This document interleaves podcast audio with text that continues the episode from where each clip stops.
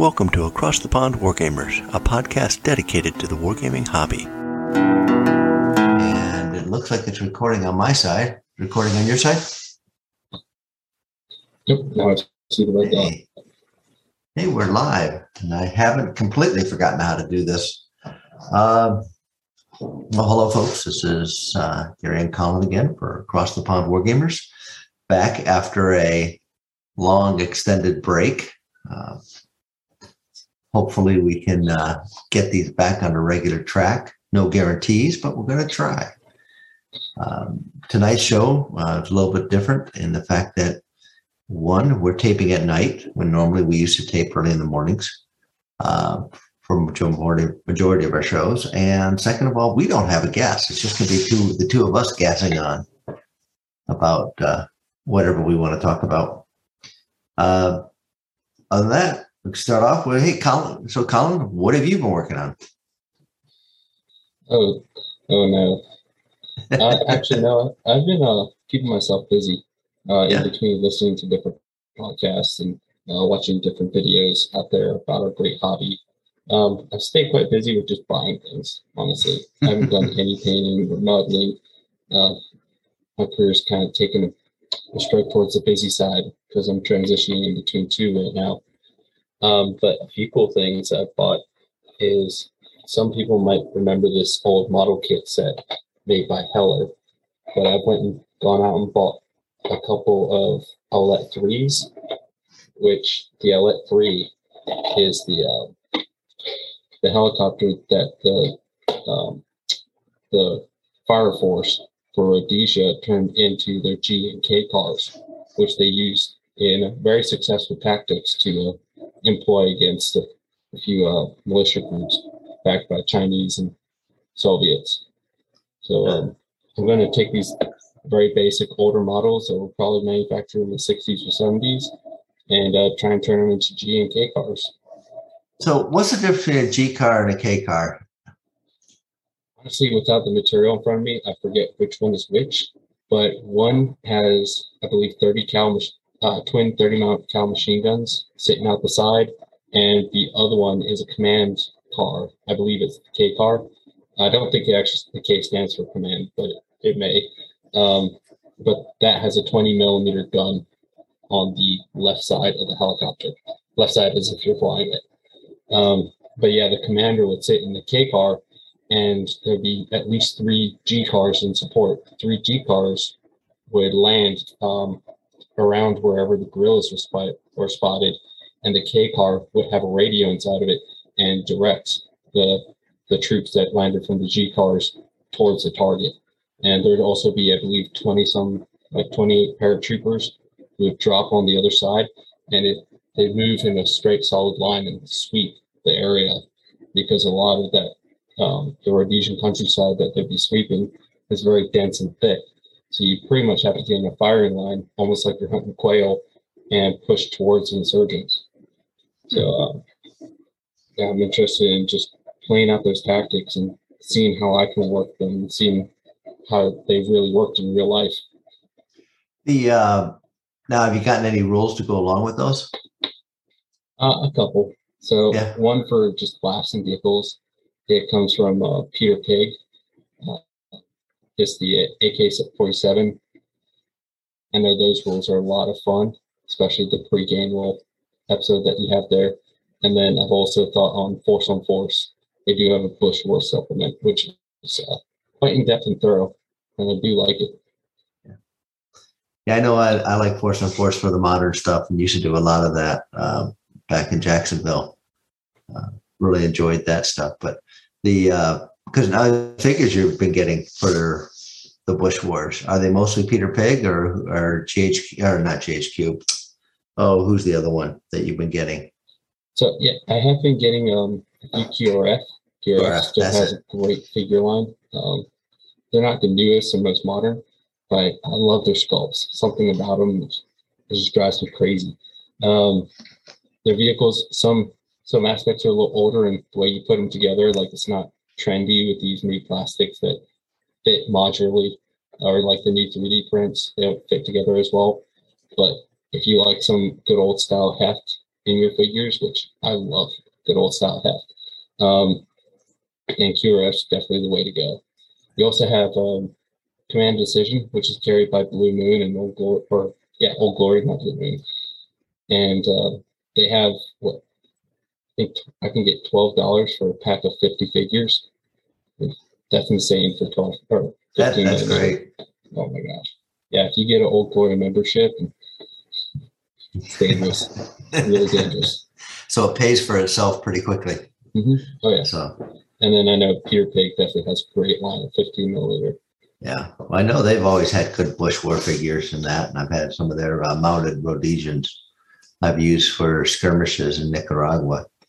Uh, but you know, Jeff from QRF, I remember when we first met Jeff uh, years ago, uh, and over, over there, and he just was a nice guy, just a nice guy, and very knowledgeable about uh, some of the stuff that he was doing about the BOAR, you know, British Army of the Rhine, and uh, BAR, BAOR.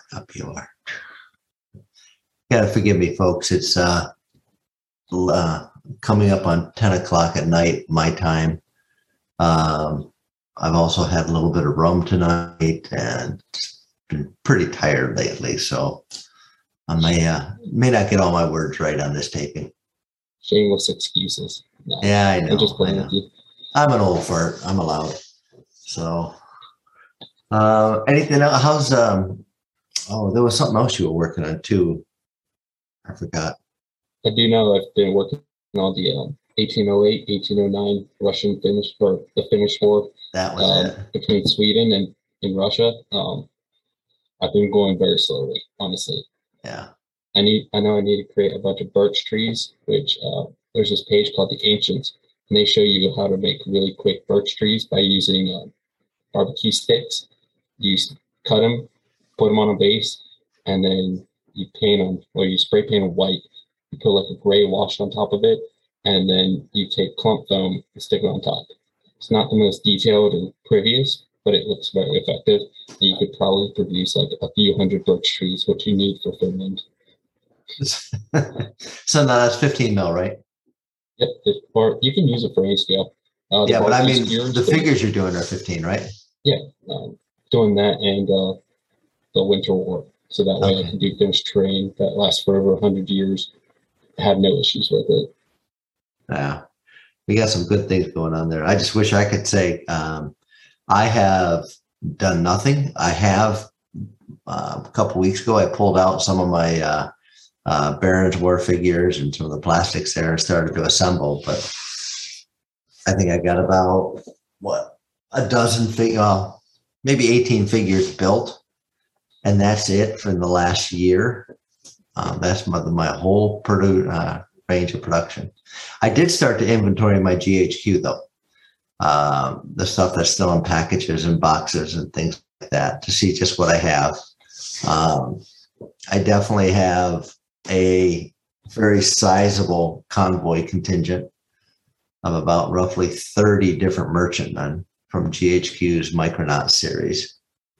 Um, so that's a lot of merchants out there. Uh, plus, I've got enough to do the Battle of the River Plate, the Battle of uh, the North Atlantic with the or the uh, Bismarck making the escape. Got all the ships for that, and that's just that's just the British box that I've opened up. You know, that had British and Germans in it. So I still have my other boxes to go through with everything else. So starting to slowly but surely make make some headway on that. That's quite nice because you only need a few destroyers, maybe um, in the teens worth of merchantmen, and a few U-boats, or maybe even uh, the turrets. Yeah, well, they've got the they've got the one of the ships that, that's in the collection. There is the Altmark, which is a German merchant raider. Um, which you know my scenario on that. In fact, and folks, um, to our listeners, we had the last show we taped never made it to air because we had some sort of technical difficulty that I, for the life of me, cannot figure out. We have a, a screeching noise, a buzzing and screeching noise that runs through the entire tape, all the tracks. Um, and it just, you know, well, I shouldn't say all the tracks. The track or the one, the tracks are divided into three tracks. You know, our guest, Colin, and myself. And our guest track the screech was all through it. And we talked about naval warfare, naval wargaming, things like that. And I want to get him back on to retape that show, um, to retape it and retalk it was a good conversation. Great guy to talk to. Uh, but we'll have him back on. Uh, but that was the last thing we were talking about. And then that one I talked about my merchant raider game that I love to do, uh, such like that. So, but that's about it. Uh, but that's all I've been up to. That and work. Work's been absolutely insane. Uh, home life has been absolutely insane. So nothing is, uh, you know, 2021 was one of those years that you want to put behind you and want to forget. And 2022 is so far has not been much easier, but we'll get there. So there's too many good things coming out now that are just definitely have interested. Yeah, um, I know that one of the good things that came out last year is what you're starting Barron's War. Um, do you want to talk about that a little bit more? I'd like, I mean, I, I love the figures. The figures are absolutely uh, beautiful. I, I only have uh, about 10 of their figures, and the rest of them are the um, duo of, uh, oh, shoot, how do you pronounce that? But the, uh, Uh, the 10 figures you have, uh, that's from Footsore, correct? Yeah, yeah, the Okay. footsore Barons War. Those are their figures, um, and they're. I've got a couple of their their command packs and a couple of their personality figures, and they're just absolute beautiful sculpts. They are fantastic. I think some of the best looking sculpts I got. Now, I did say for Christmas, I did get some very good sculpts that I'll be using for the Barons War, and um, the for the Monty Python Holy Grail figures. I got the king and I got Lancelot and I got their their um uh their uh what do you call them? Uh their squires carrying all the packs. Uh who made those uh who made those figures? Oh, shoot. I can't even remember right now. They were fantastic. I mean, if any, and they're gonna, they're, they're definitely going to be in my Barons War collection. Uh, one of my Barons War scenarios. They're some of the best looking. Uh, they're another again excellent sculpts. Um, can't remember who those, but who did my plastic? Studio Miniatures, I think, is the one with the, um, Ah, yeah, Studio Miniatures did the Monty Python, know, right? with the Uh, coconuts and all. it's hilarious. Um, thus, Yeah, I, I, I know I told you we need to model the, uh, the two sparrows with the, um, piece of rope in between them and the coconut. yeah, got to get that. I love that. I think that is just absolutely hilarious, and they're they're just yes, but um, yeah, Fireforge Games are the other ones. The miniatures I have from them, they're uh, duo, duo, and I can't pronounce it right. Dual Volt figures. I got a bunch of their plastics that I started to assemble for Baron's War as well. Uh, great for just filling out the ranks. Yeah, yeah. I'm definitely going to be getting more of the uh, Fireforge games as soon as I get rid of some of my other lead to, to finance those Mhm. Um, Oh, yeah. because they're they're really nice figures. Yeah, Uh, definitely beautiful. Just not cheap. No, no, they're not. They're not. But they're Worth the price, though. yes. If you want, if and the problem is what worries me is I'm such a crap painter that I'm not going to do those figures justice, and they're really some uh, nice, nice movement, very animated. Um, realistic, just everything about them I, I really like. Some of my favorite figures. So Well, if you're worried about um, your painting, just take off your glasses. and you won't be able to tell anyways. there you go. That's what I need to do. That's that's the way. That and hold them way off the way. Speaking of not being able to tell painting, one other thing I did was um, I was out at uh, uh, there's a game cafe in Norman, uh, Norman, Oklahoma that I stopped in at, and they have they do resin 3D printing of designs. And I started talking to them. I poked my head in there just to see what they're like and that, and started chatting with one the guy there who owns it, and started telling him about um, Project Wargaming's two millimeter figure files. Um, and I've got a bunch of his ancient files uh, I got from them from Project Wargaming. I got the the Celts and the you know the whole ancient collection. So I had him do up some of those figures um, and print them out on resin. Um, I don't think he tried to change some of the settings away from the recommendation uh, of what they recommended uh, what Project Wargaming recommended. Um, but the one when he reset them, they came out really nice. I just need to get a chance to start painting them because I got to prime them and then paint them. Because right now they look like red blobs of melted gummy bears, or you know those uh, you know rubber uh, candy uh, jelly candies that are just melted blobs. But they when you look at them in a magnifying glass, you can make them out. They're really they're going to be fun to do. But uh, I got those for uh, Mark Backhouse's uh, rules, Strength and Honor, when he come when those come out. I want to try that out eventually. So I think that'll Yeah, look those- good.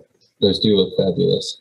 Yeah, yeah. So um, other than that, I still have I haven't I've got all my different rule sets, all the things picking up that I just haven't tried.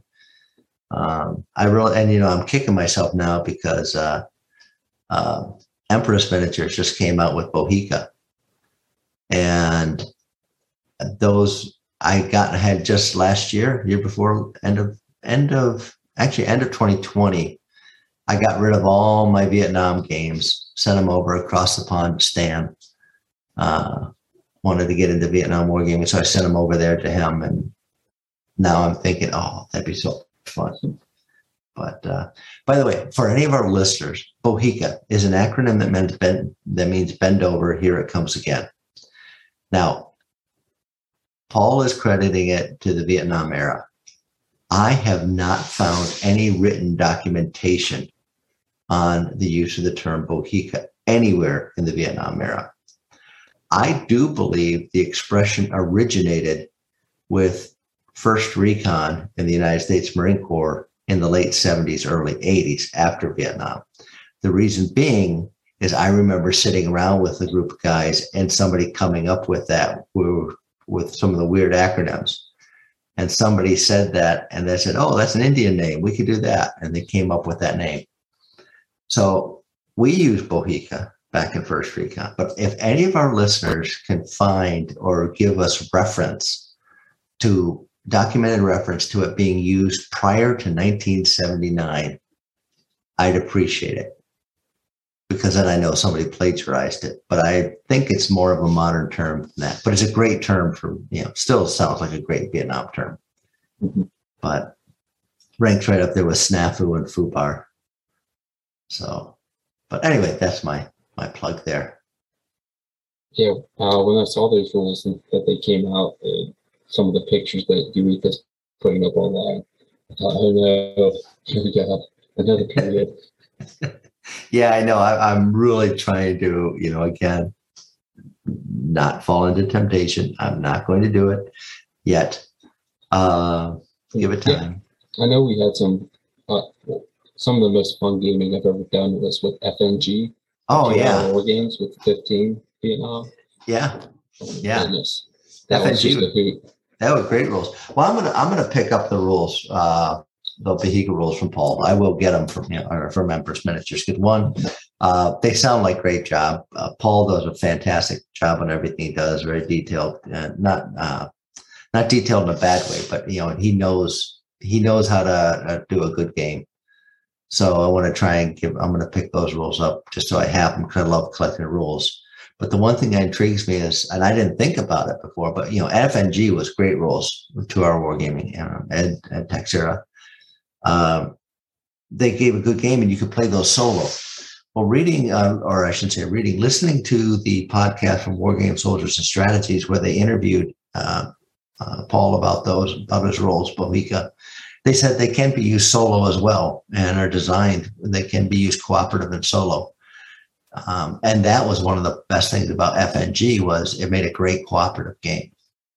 So I'm going to uh, I'll pick up those rules sometime and uh, have a good read through on them. But they sound good. Definitely sound good.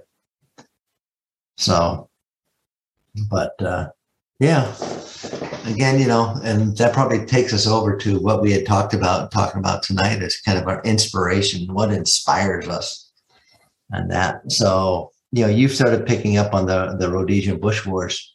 What inspired you? What what motivated you to pick up on that topic? Oh, this is going to sound terrible and so modern, uh, such modern young kids these days. But honestly, just thumbing around on YouTube Yeah. So, um, yeah, I was was it uh, Sean Clark with God's Own Scale.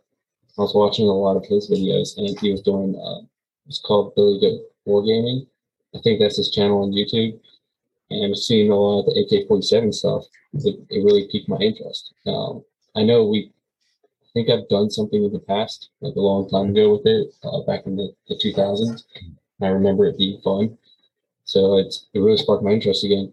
And when I just started thumbing around on uh, like the history of the, the, era, trying to find out like what armies I could collect, what, because uh, it, it's kind of like a, a fun zone. You can pretty much grab whatever you want from the 20th century, throw it into the conflict, and it was historical in some fashion um, but really just researching the period. And then I started finding these old, um, like TV newsreels of the Rhodesian Bush War, and I just I was like, well, I didn't even know this was going on. And this is probably going to uh, surprise a lot of you, especially our English viewers, because I guess uh, there are some people out in this community that have lived through it and fought through it. Um, but I, I, didn't even know it was a thing until recently, where I may have heard about it, but I didn't really know about it in depth and just looking up these YouTube videos of um, war correspondents and then watching veterans talk about their experience. I was like, wow, these these are some interesting tactics, these interesting situations. I, I want to give my mind to go at it. Um, and it's probably the, uh, the militaristic side that I'm dealing with right now is we do do war games and the war games aren't necessarily for fun in my career field. It's more so for building our own knowledge base, building ex- levels of experience. So that way we can adapt in real world scenarios. Um, so I like doing this out of the box and outside of our tactical employment zone or our capabilities, doing with someone else's capabilities, and it's it's fun for me. Yeah. So YouTube is how I got into it. well, what I was surprised when we were talking, and you told me you never, and I told you, to, oh, what you think about the Wild Geese, the movie The Wild Geese, and you oh, never goodness. had seen that. I mean, that was the one that got me motivated for when that came out to try Bush Wars years ago when I first time I did it. Right, so, Wild Geese is still one of the best movies of all time. Yeah, it's a good movie. I really enjoyed that. But yeah, there's some you know, you, you watch some of these movies and you think, well, that'd be a, a that's where you get a lot of motivation for scenarios and things like that and mm-hmm. books mm-hmm. and such. I know I wouldn't have, I would have never picked up. I always kept saying, no, I, I have, I hate Napoleonics. I have no interest in Napoleonics. Napoleonics, you know, they're, they're boring. They're, you know, all that. And it's, I'm not a button counter. I never do it. And then I, somebody, I forget who it was, uh, recommended I read uh, one of the Richard Sharpe books from Cornwall, or Cornwell, and Bernard Cornwell. Cornwell? Cornwell. Gosh, sorry guys, it's the rum. Um, and so I read one of those. Sorry? Where's all the rum gone? Oh. I need to get some more. Uh, the uh, yeah, in fact, the rum. I got. I don't have enough empty bottle up here. Hang on a sec.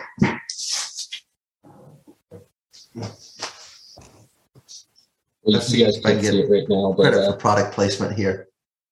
Yeah, he's pulling out the uh, the rum. Yeah, there's a set of rum. It's called uh, Bumbu Rum, the original.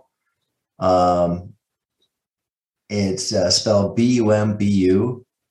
Uh, it's a Bumbu Rum Company. They make this rum that is absolutely amazing. It has a hint of banana. When you open it and smell it, it smells like bananas but the, it is so smooth and goes down so well.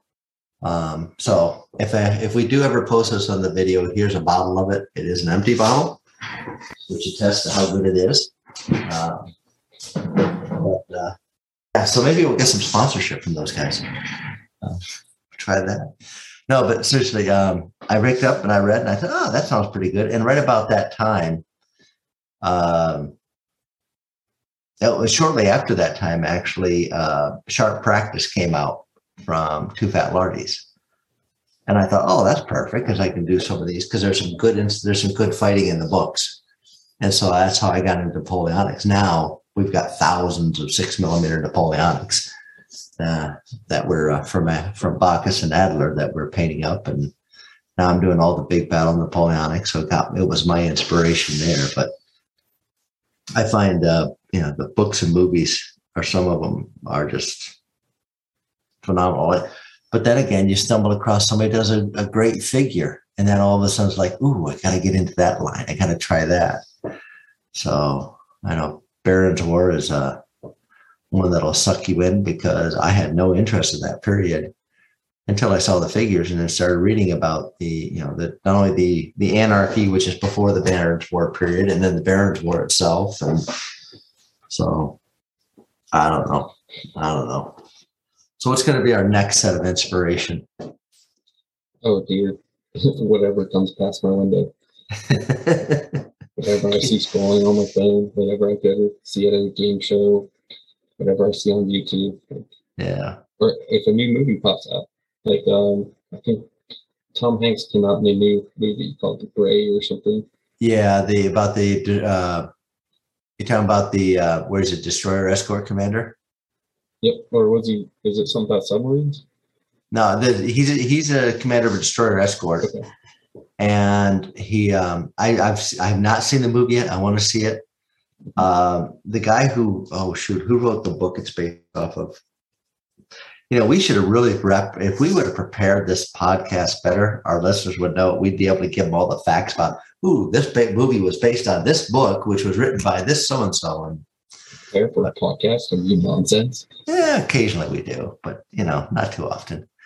Um, yeah, but it's supposed to be um, a really good film about um, escorting a merchant uh, uh, convoy across the Atlantic, and the guy, the senior American commander who's escorting, it's his first convoy that he's ever escorted, his first time in combat, and he's leading groups that are much more experienced than he is uh, into into it, um, supposedly. So I haven't read the, um, I haven't watched the movie. I think, and I, the book sounds real familiar because it was the guy who wrote the Hornblower series.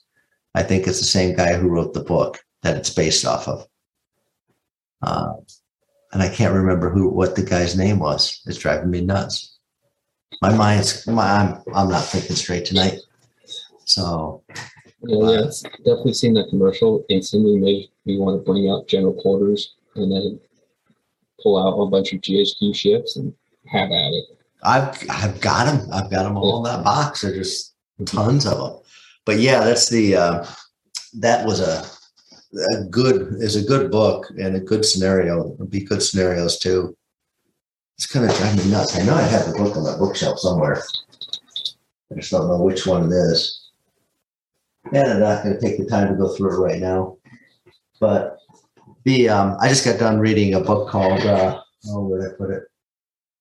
Islands of Destiny, which is about the Solomon Islands campaign. So makes me want to bring out the World War II Marines and then also some of the naval ships for this the Battle of the Slot and some of the Solomon Island battles, naval battles. So I don't know.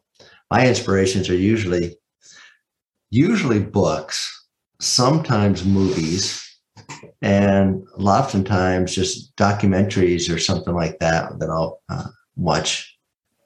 And I'll see something and I think, ooh, that sounds interesting. I didn't know anything about that. And suddenly it's a rabbit hole. So are you saying that you go into the game prior or do you do your research first? It's usually I I've, I see something that sparks my interest, and then I start reading about it and, and getting more, and then I get you know then I kind of expand my gaming around that. So, for instance, you know, um, what's a, what's a good one? Um, oh, uh, well, well, let's go, let's look at Sharpe, uh, the Sharpe series of books years ago when they came, or not when they came out, but when uh, Sharp Practice came out. Um, I had read the books. I saw the rules. I thought, yeah, I'm going to get some of these figures, and I'd buy a few figures, just enough to do a small battle. And thought, yeah, that was fun. But then I'd start reading more about what really happened. You know, here's what the book said, which everybody knows. That's just soap opera from men, or you know, that's a guy soap opera type stuff, and not realistic. But then when you start reading some of the rearguard actions fought during the retreat, or you know some of the actions that happen between scouting parties and things like that or raids by dragoons again. And, you know, you start to read some of these uh, these these stories. You start to develop. You know, I'd start to expand more and more, and then know, I thought, oh well, maybe I'll look at these set of rules, these these big battle set of rules, and oh, that could be fun. Let's start doing that. And suddenly, you know, I go from having, you know, 24, 28 millimeter figures by Perry's to having 10,000 six millimeter Baccus figures um, you know, for large scale to do Leipzig or Borodino or something. And it's all based upon those little, I just, you know, I read something and then find something else that has me read more and read again and read or, or whatever. Um, you were the one who told me about the Empire of the Summer Moon, I think it was. Um, the book about the command, uh, the uh, Indian Wars and the Comanches in that in the uh, in this area, and so that right there sparked an interest on, ooh, let's pick up some more of these figures and let's start doing this. And, and you start reading, you know, more and more. So that kind of got me interested. Okay. so. So you're telling me that you uh, purchased into some Comanches? A few, but that that was there. Yeah, they're not really the the proper ones. It's their Baca, they're the Baca six millimeter design for Pony Wars. Mm-hmm because uh, those are more Hollywood style, um, yeah. but they're still at that scale.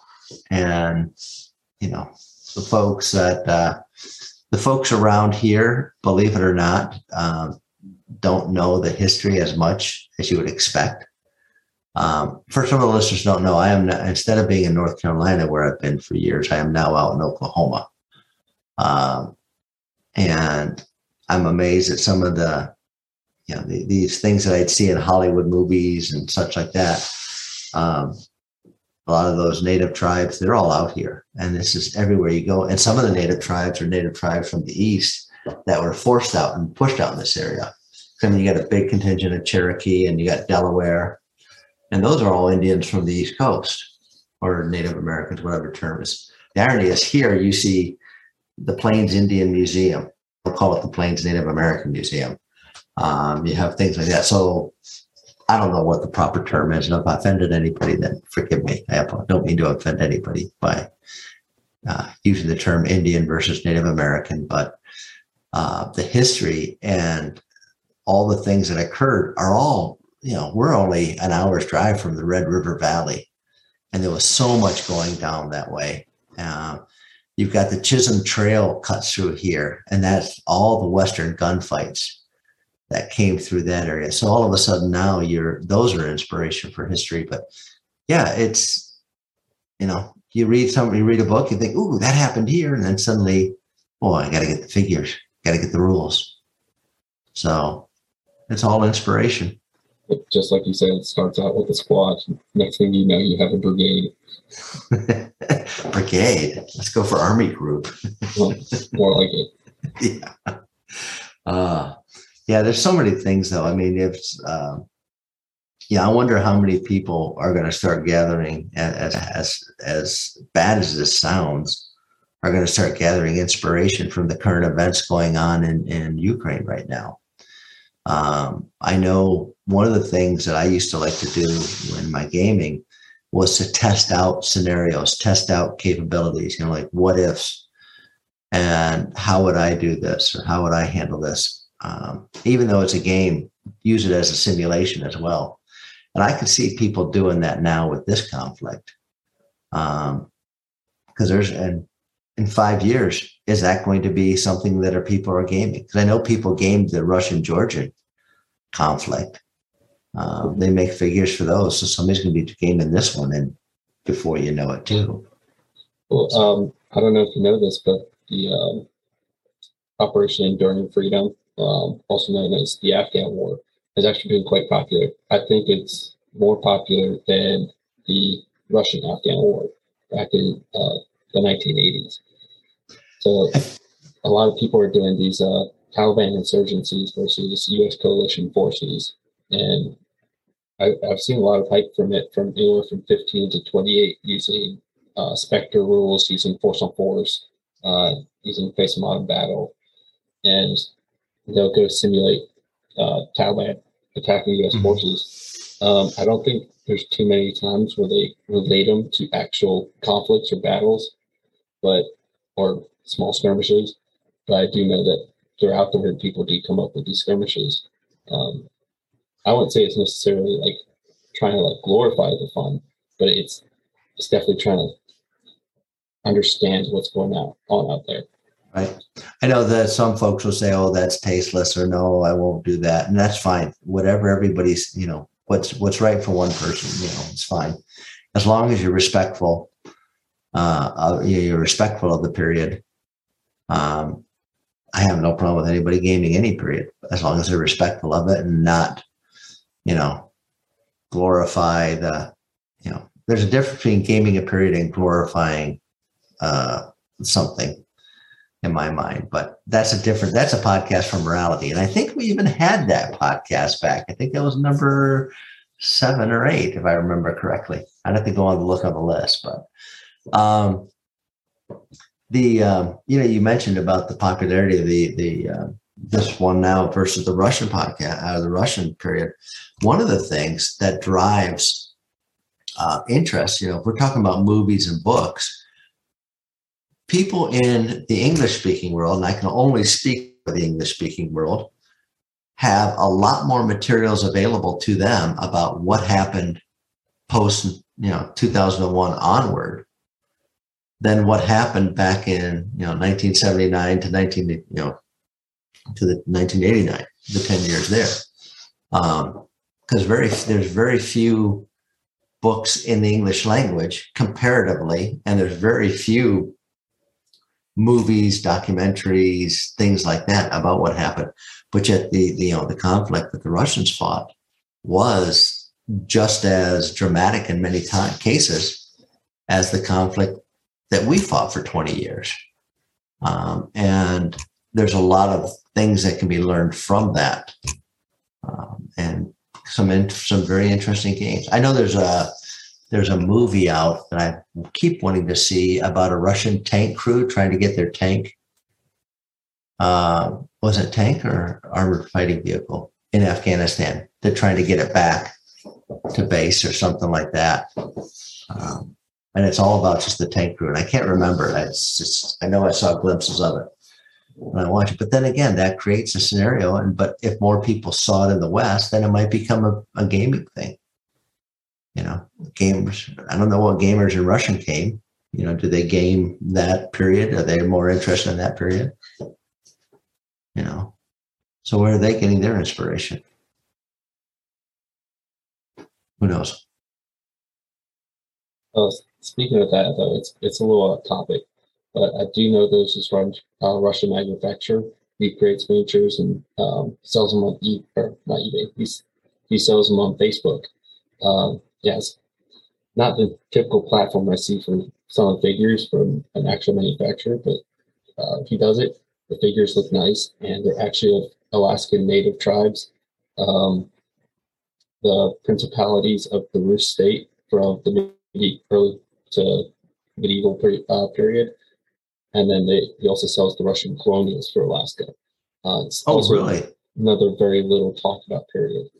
Huh. Um, but yeah, the, he does sell the Native American tribes. I think their name is the Tlingit, or it, I'm probably butchering that word, but it's there's uh, yeah, they do use war canoes. They have uh, wooden armor, which kind of looks and make them look exotic, different uh, but because the Russians know that part of the Alaskan history, um, he's been able to create those miniatures and have knowledge about that.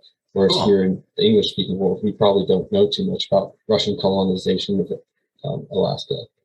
Yeah, I don't think there's very many, you know, unfortunately, thanks to changes in our educational system, um, I don't know how many people know anything about Seward's Folly, you know, the purchase of Alaska. Um, you know, every because that was considered at the time a big waste of money. Um, but it became Alaska. We got a lot of oil out of it and gold. So, and great fishing. Really good fishing up there. so, um, what other movies are coming out or have been out there? Oh, I know a movie that's been a big inspiration for for wargaming. Starship Troopers. Oh, yes, it has. yes, it has. How many games is uh, based things that have come out of that that are similar to Starship Troopers? Not only Starship Troopers, the game that came out with the figures and such, but other spin-offs that people have done similar things. So I think everybody's uh, associated the Warhammer 40k, uh, the Imperial Guard with the Tyranids with that, at least at some point. yeah, yeah, yeah. That would be some level of inspiration, whether it be minute or what have you, but maybe the, the coincidence of the Imperial Guards and the Tyranids looking so similar isn't necessarily a coincidence. Well, I'm sure when they uh, when uh, they first developed uh, when Games Workshop was Citadel Miniatures first came out with the Games Workshop figures, you know, it was Rogue Trader originally. I'm sure that Robert Heinlein's book Starship Troopers had something to do with it. So, but that was uh, that was a good one. And then you know you talk about uh, then you got all the Vietnam movies, all the World War II movies. Uh, I can say, uh, in my mind, just the most most played battle ever in miniature wargaming, and one of the greatest movies, and it's Waterloo. oh yeah, everybody. I guarantee you, Water Waterloo on the Western Hemisphere is the number one played battle. I mean, people could take me out, tell me I'm wrong, but that, that's just what I believe after seeing so many people build the armies, play it, sell the army, rebuild the army, and then maybe buy it in a different scale too.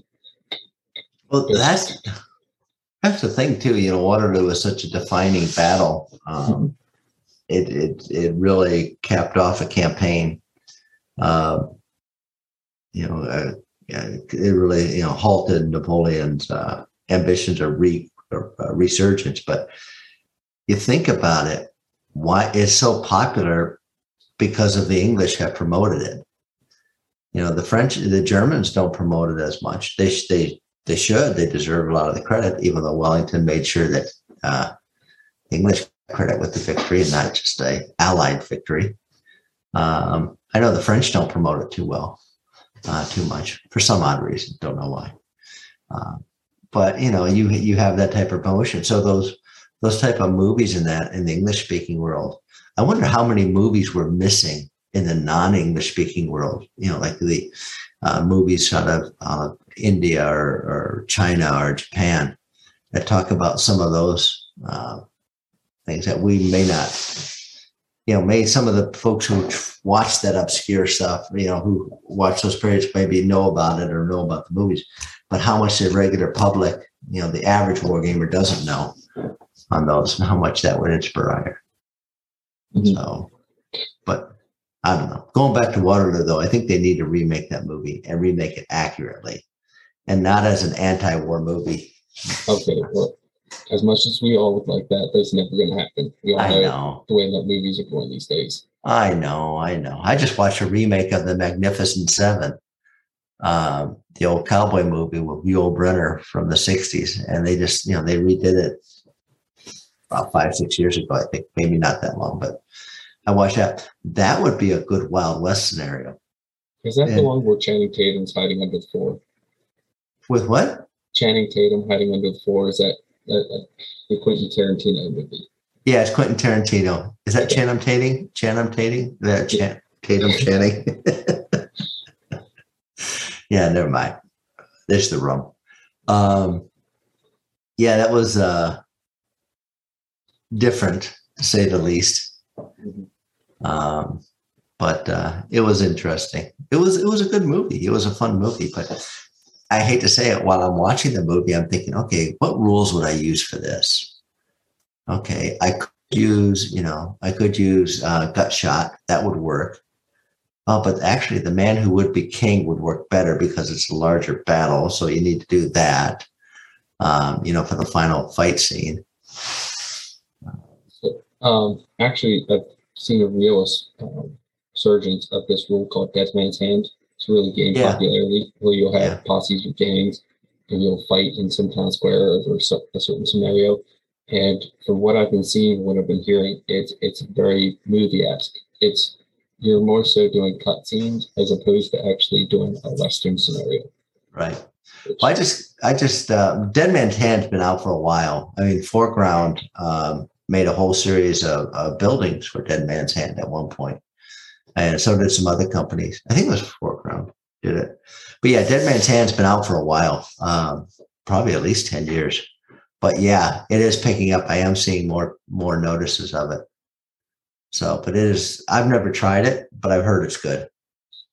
I mean, I'm sure if you use the Empress Miniatures John Wayne characters with the um, Dead Man's Hand, Yeah. it's, it's going to be so much fun.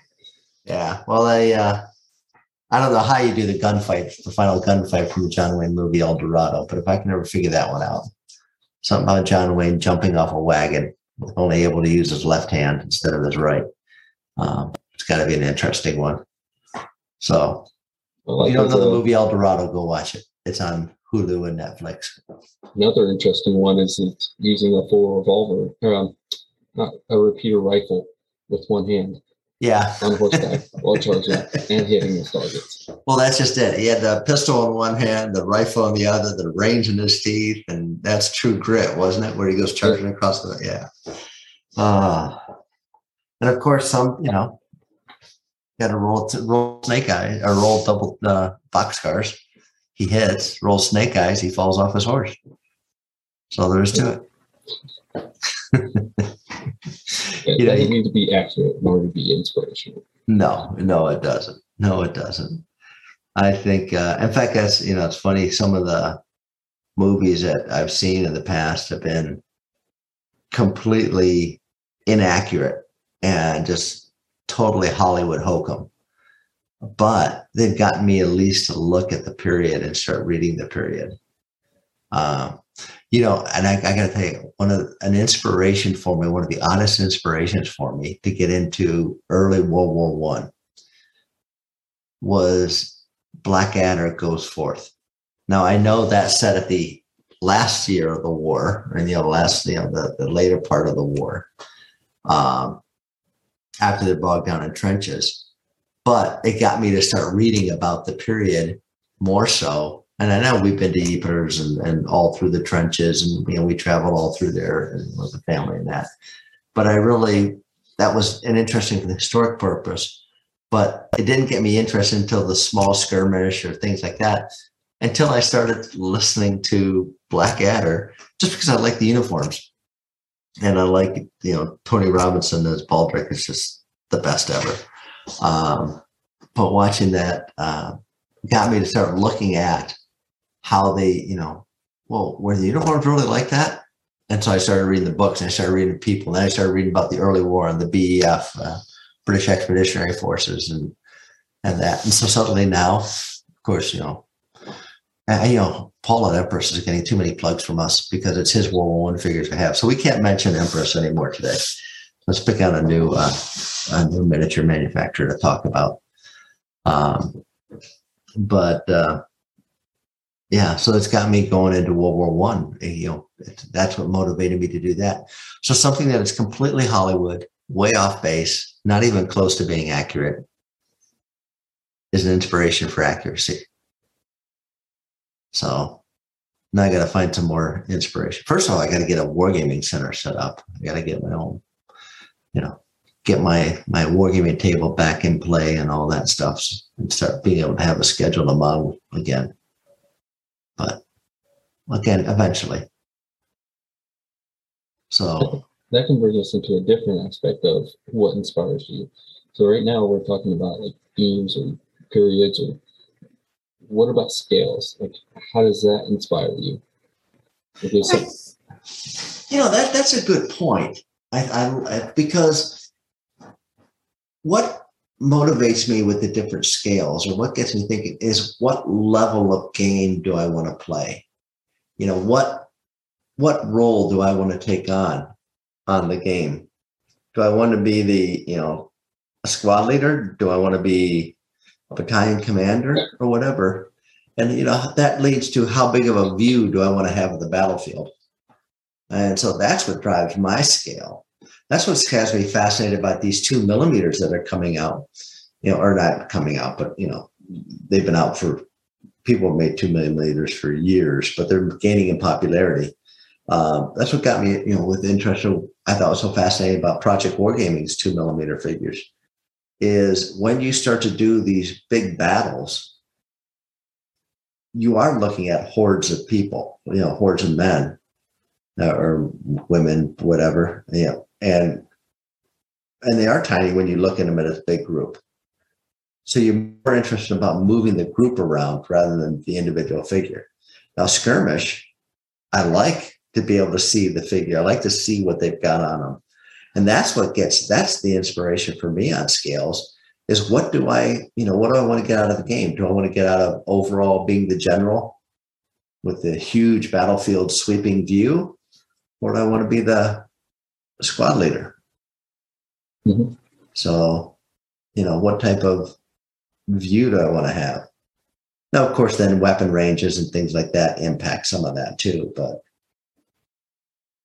you know, I'm not gonna lie, your uh, your little piece there just unintentionally inspired me for the two millimeters, but the Battle of Gaugamela.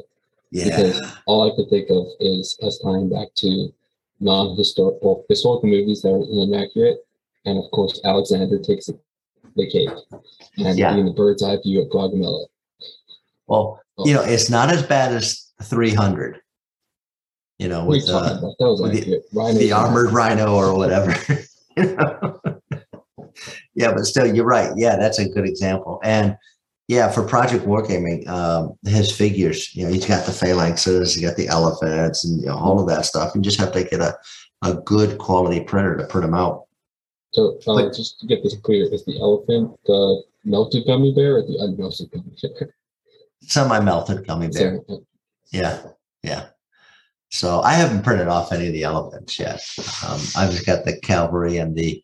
I did the um, all I did. Um, the guys I gave the files to the guys to print out for me uh, at the cafe uh, to try you know to print them for me. Um,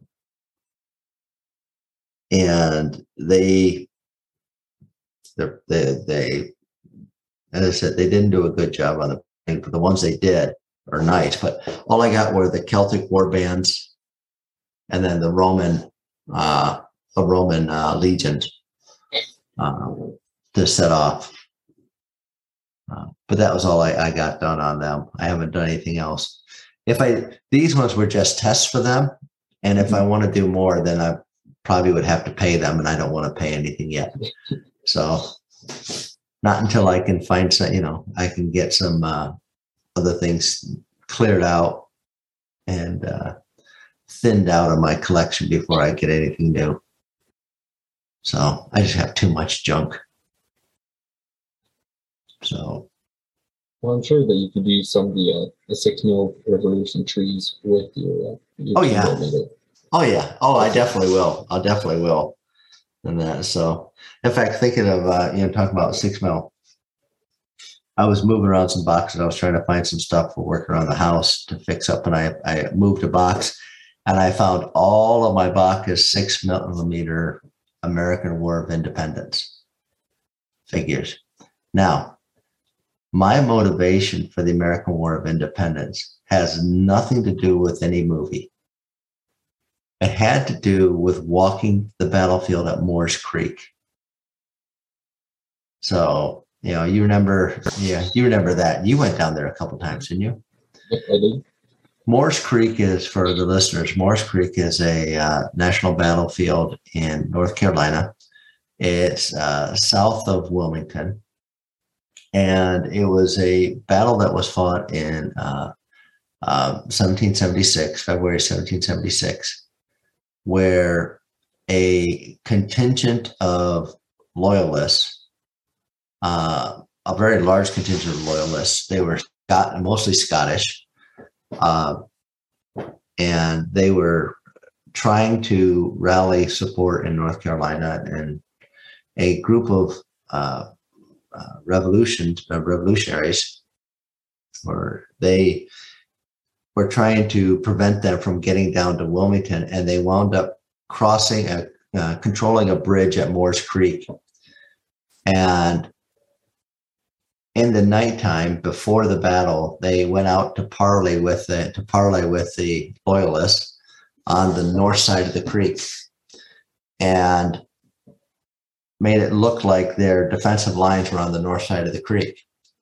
But at night, they retreated back to the south side of the creek and set up their defensive lines, and then pulled up all the, the planks off the bridge.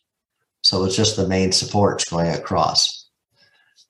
Well, when the the morning when the loyalists decided to attack the cross, they ran into the where the north side of the creek was, and there was no more loyal uh, uh, revolutionaries there, or patriots, whatever you want to call them. So then they wound up. Uh, they saw them on the south side, so they had to charge across the bridge where there were no planks. It was just the support beams, and there were three support beams, and they led the charge wielding uh, claymore swords and kilts and all that going across like something out of the 16th century instead of you know the 18th century. And needless to say the loyalists lost and it effectively stopped the loyalists from gaining control in north carolina and shifted the main part of the fighting away from north carolina until for a couple years at least until things changed in the north it was one of those small skirmishes that had an oversized bearing on history. And I thought that battle was so fascinating. I started reading more about the war in the South and how things developed and such. That that's what got me going into the American War of Independence. So tying that back to our main theme of inspiration, uh, we'll do that. Was that a good segue to, to wrap that back in? Oh yeah, yeah, definitely. Okay. Uh, but before you listeners start thinking, well, why didn't they just go through the water, go through, around the bridge, find another crossing? Um, well, they had to get the, the direct line to Wilmington, and that was the fastest route. And if you ever go down into that area, it is very thick, dense marsh. Um, I've done quite a few endurance courses through that area, and if you can, if you can go faster than a walking pace through some of this neck deep mud, like I, am not even kidding you, mud. Um, then good luck. Yeah. I've seen, definitely seen people try to get out of like the, the actual waterways and try and walk in the mud, and they'll just sink to their toes while we swim past them. I know well, it's, it's very dense and thick, so using those the beams or the rails to like skirt across like sideways um, is honestly your best option. And they ended up going was it a six pounder that they walked right into? Yeah, yeah. Now they, uh, yeah, that and a little um, uh, small two pounder or something like that, little tiny thing um, on a, on a log, mounted on a log. Um, but those were the two cannons they had, the, the, the Patriots had. The other thing, too, don't forget, at that time period, alligators were not nearly as rare as they are today in that part of North Carolina. So that was another hazard that had to be faced if you jumped into the marshes there. Um, water moccasin too, which oh gosh, yeah. a water moccasin. Um, even today, one day it's going to kill you. Um, yeah, yeah, not nice. Good luck getting to the hospital one time. Yeah, too many nasties out there at that time. So again, interesting s- small skirmish with oversized with oversized implications on the on the campaign. Uh, but yeah, that was my inspiration for American War of Independence. Uh, that and family connections, but that's a different story. Oh, yeah, let's not talk about that one. Yeah. Might lose our U.S. interest. Yeah, well, definitely. Uh, yeah, so family connections again. You know, if you look back on family, and that's I wonder how many people pick up wargaming or interest in wargaming based upon something they've learned about their family history. Like you know, now chances are they had an interest in a period and they went and found out a member of the family was in that period and they've been gaming it. But I wonder how many people, you know, did some genealogical research or had a family story about somebody who, you know, a, a father, a grandfather, or a great grandfather who served in one of the world wars, um, and you know, got interested in doing recreating that unit or that period or something, or Civil War. You know, found out they had a Confederate in the closet or found out they had a union member in the closet, depending on what part of the state you're from. Um, you know, and wound up uh, doing that. So that's probably another form of inspiration for people. So I don't know. I don't know. There's not much fun in wargaming V2 rockets hitting. So that family member inspiration we won't take. So, Um, you know, I can definitely see with the family uh, member.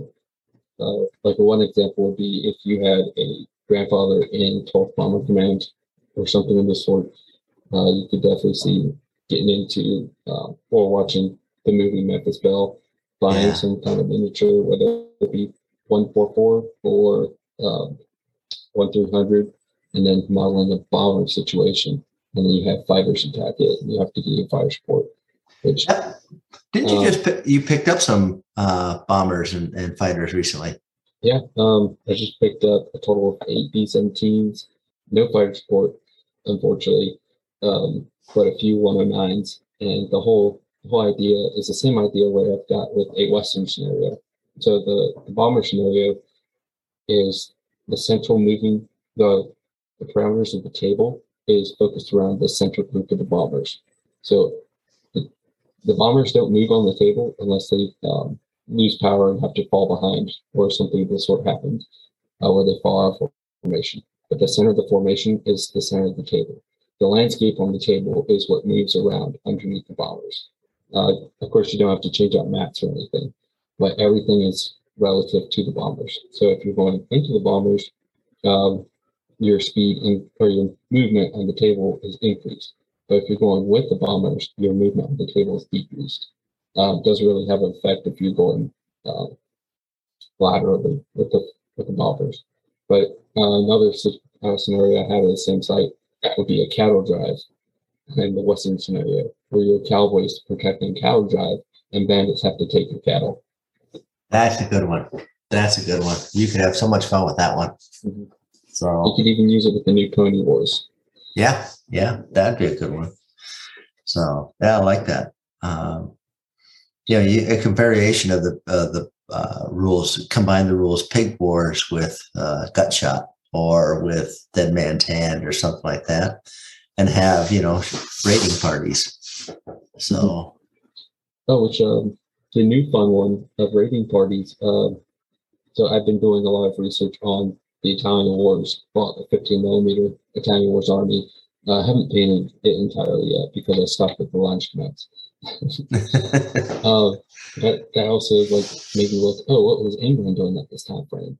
And I saw a little bit of the border wars. I haven't read too much on it, but I've done a little bit of background research. And now um, Battle Flag, I believe it is, is coming out with the miniatures for the border wars in 28 millimeter. Well, that'd be nice. So if you're into the Elizabethan period, um, there are miniatures coming out now with uh, like mounted Scotsmen, mounted Yorkshiremen with spears, lances. Um, they're here to take the cattle. So lock them up. Well, I've got I've got probably about 40 28 millimeter sheep and probably about a dozen 20 millimeter cattle. Um, so that would uh, that would be a help for that one. So not too many pigs and chickens. I think I've only got about six of each of those. Need to get more pigs and chickens. Yeah, you can never have enough. Yeah, yeah, need those because you can use those for any type of raiding party. And raiding games are fun. Uh, you know, whether it's something like uh, you know French and Indian Wars or or whatever. Some of the rating games can be real fun, and they they lend themselves to a, qu- a good quick evening too. So Yeah, you definitely don't even have to have two parties involved. You can have three or four parties all battling it out, competing for uh, the prize. right, right, yeah, yeah. That was the that was the fun thing. First time I ever tried Pig Wars. Um, and that's a good set of rules. If you guys haven't, if anybody hasn't tried them out there, um, I don't. I think you can get them from War Games, um, War Games Vault, or or RPG, well, whatever. One of the online um, mask rule sites, uh, mass rule selling sites. Um, but just Google it, Pig Wars. Uh, their slogan is Pig Wars, where men are men and pigs for money. Uh, it's it's just a good game. It's it's medieval or actually dark age, uh, not dark age, Viking age uh, Saxons and Vikings for the predominant area, where you're literally just going in and stealing cattle, pigs, chickens from somebody else's village. And they're trying to stop you at the same time. Somebody, you know, that you can have four or five sides on there, which is everybody's just trying to get it, you know, fight each other and steal as many uh, cattle and pigs as possible. And the game uh, is always a laugh. It's always a laugh. It's where you find out who, who your uh, real friends are. So Yeah, they will stab you in the back. It's just requirement of that game. Um, but it, it's fun. There's other games too that are like that too, where you can have, um, you know, just various, uh, you know, anything can happen on that where it's just, you know, changing sides or, and we all know that never happened in real life, uh, changing sides in the middle of a battle.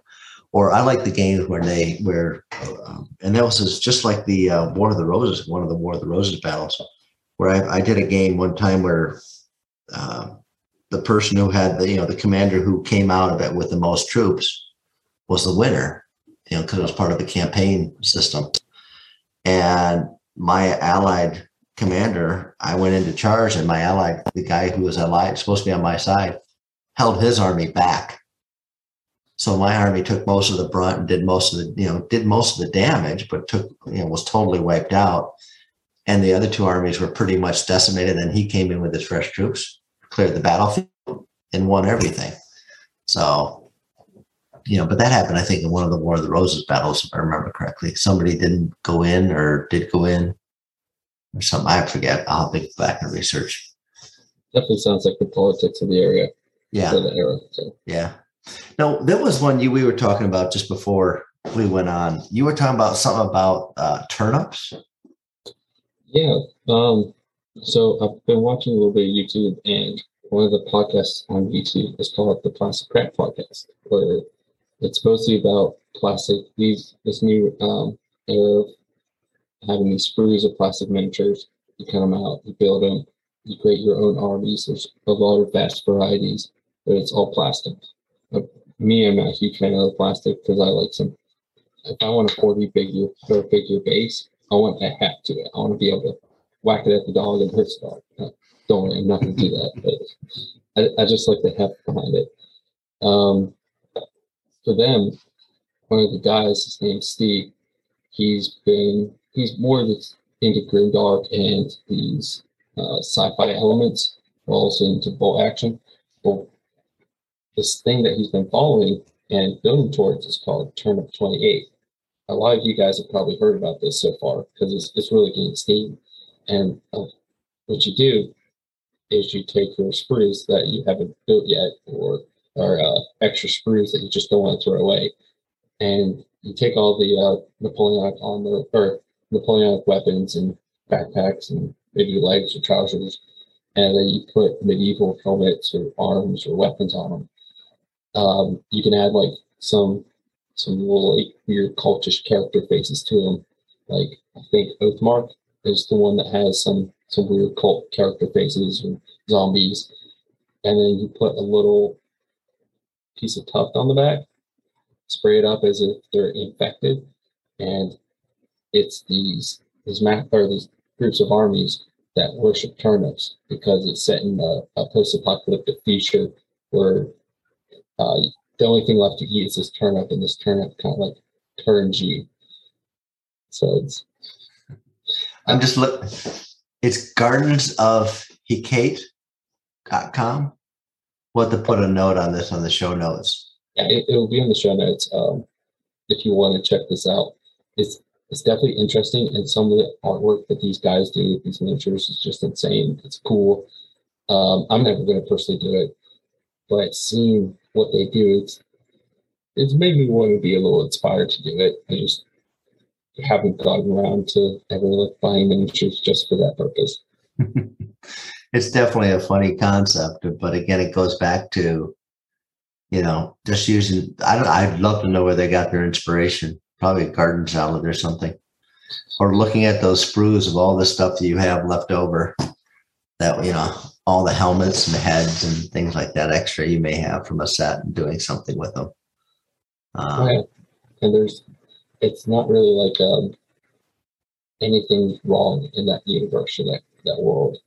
Uh, so you can you can let your mind loose and just create whatever comes to the heart.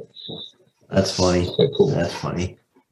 Yeah, the I just looked at the uh, the link you sent me on the phone, and that's uh, definitely some good quality work.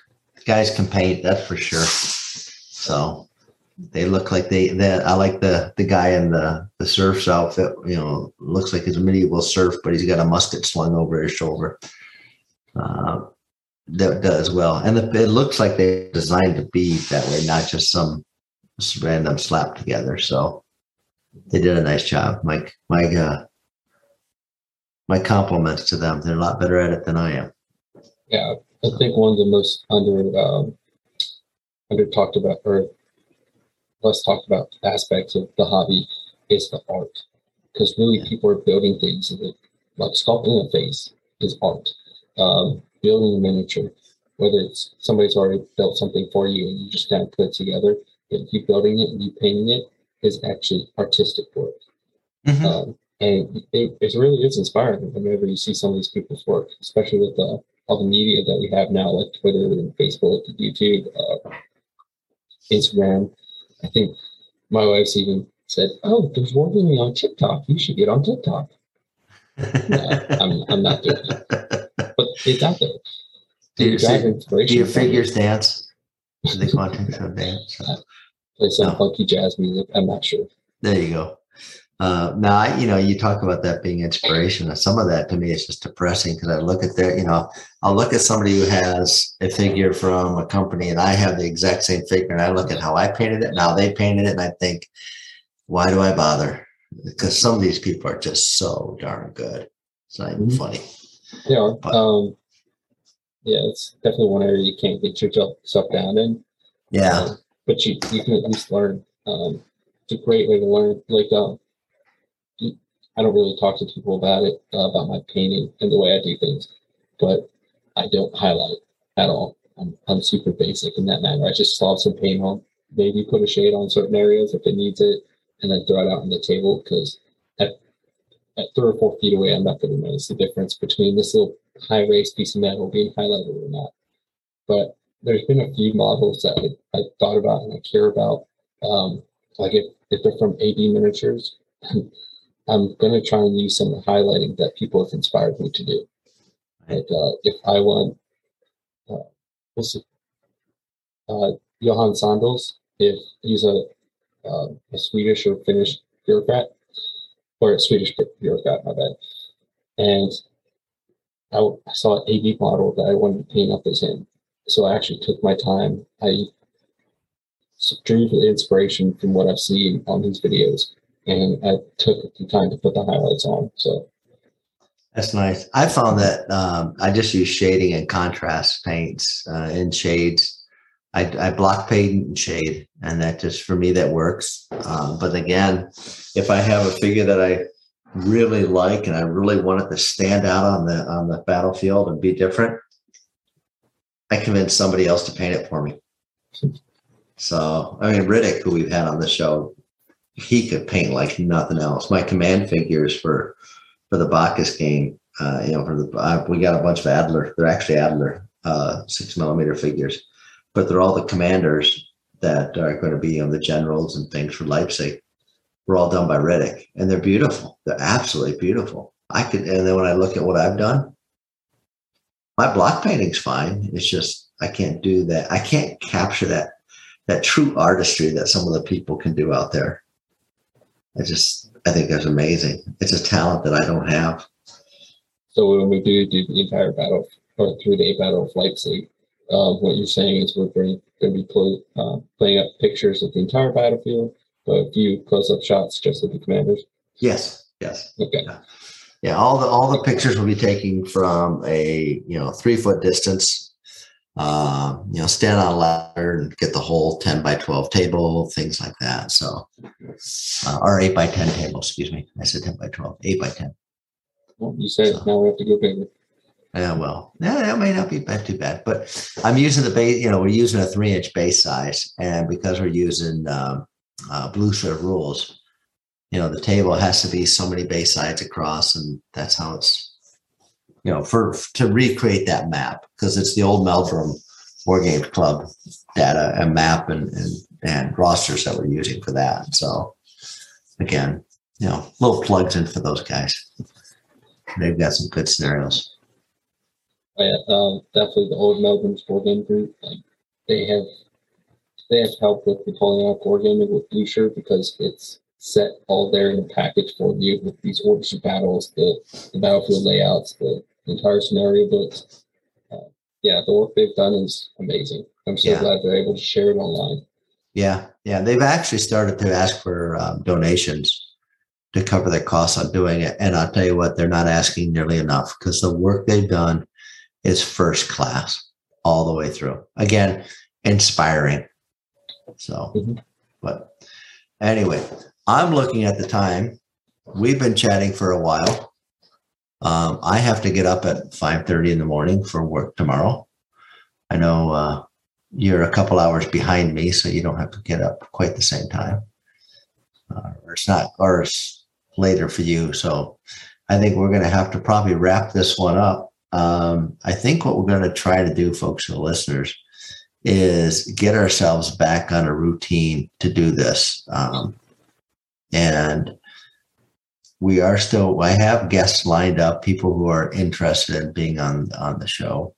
Um, I think we need to ensure that we can be some sort of regular cadence to these to make it worthwhile to the folks that want to listen um, and what you know want to help out. I do want to continue back up with game nights because I thought that was a pretty fun show um, and get those back up. Plus, we were able to donate money to charity, which is another good cause. I want to get that back on the road again, but that said, Things have been very difficult last year, um, and you know, hopefully, we're rounding a corner soon and can get back into the swing of things. But uh, time will tell. So, so Colin, what's on the future for you for the next couple of weeks? Anything, anything you're going to get done or commit to? Mostly, uh, my test is coming up. Uh, That's true. yeah, I'm, I'm taking the test to be a pilot. So once I'm through that, then I can go back to as much warm gaming as possible. Um, who knows? Maybe I'll bust out um, something I haven't touched in a while. Get it, get back on speed. I think we um, still need Russian infantry. Uh, Uh, I'm looking at some Russian guard. Yeah, yeah, the Grenadier guard right in front of me. So Uh, well, paint what makes you happy. But yeah, get that studies in, get that done, um, and do well on that. Uh, and folks listening, we'll try and get. I'll try and get this. Uh, we're now taping this on the 27th of February. We'll try and get it out sometime in the first few days of March. Um, and then we'll try and get a, a regular cadence going and then getting back our, once we're got the cadence going and all the bugs worked out, we'll start bringing guests back in and making these things interesting, hopefully. Because I know you'll get bored hearing us ramble. you're not already. Yeah, well, you should probably already be bored. I wouldn't blame you one bit. Um, we should probably take a, I think next time we do this, O'Connell, we should take a hint out of War of the Rocks, their podcast. Um, for those of you who don't know, War of the Rocks is a podcast. War on the Rocks is a podcast that talks about foreign affairs and uh, military strategies and the real life, not wargaming. Uh, really good podcast if you're interested in that type of subject matter. Um, they don't produce frequently, but when they do come out with a show, it's an excellent show, very thought provoking discussions. Uh, but what they do, the War on the Rocks, and they do every show at the end of the every show asking people what is their what what is their cocktail of choice? And they encourage people to have cocktails while they're taping their show. Um, so i think next time colin we're going to have to have a drink in front of us sit down and chat and plan it out. Don't worry, I always have a drink in front of me. well what was that old uh, line from i think it was weird al yankovic or somebody like that i'd rather have a bottle in front of me than a frontal lobotomy um, my line is taken from Wild Geese uh, right after I saw it, and um, I want my liver to be buried separately with full honors.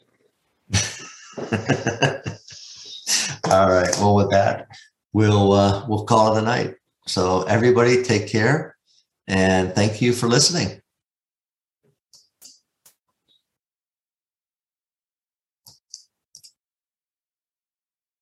I wanted to take a moment to say thank you for listening to one of our less polished episodes.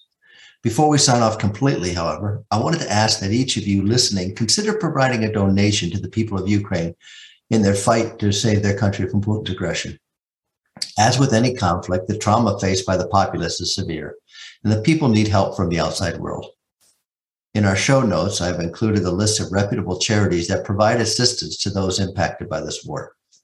We would appreciate that you take the time and to make a donation of any size to either one of these charities or any of the other reputable charities out there supporting the people of Ukraine in their plight. Once again, thank you for listening. We look forward to the next time. And if you have any questions, comments, or thoughtful criticism, we'd love to hear from you. In the meantime, we'll have the Ukrainian national anthem play us out. Thank you.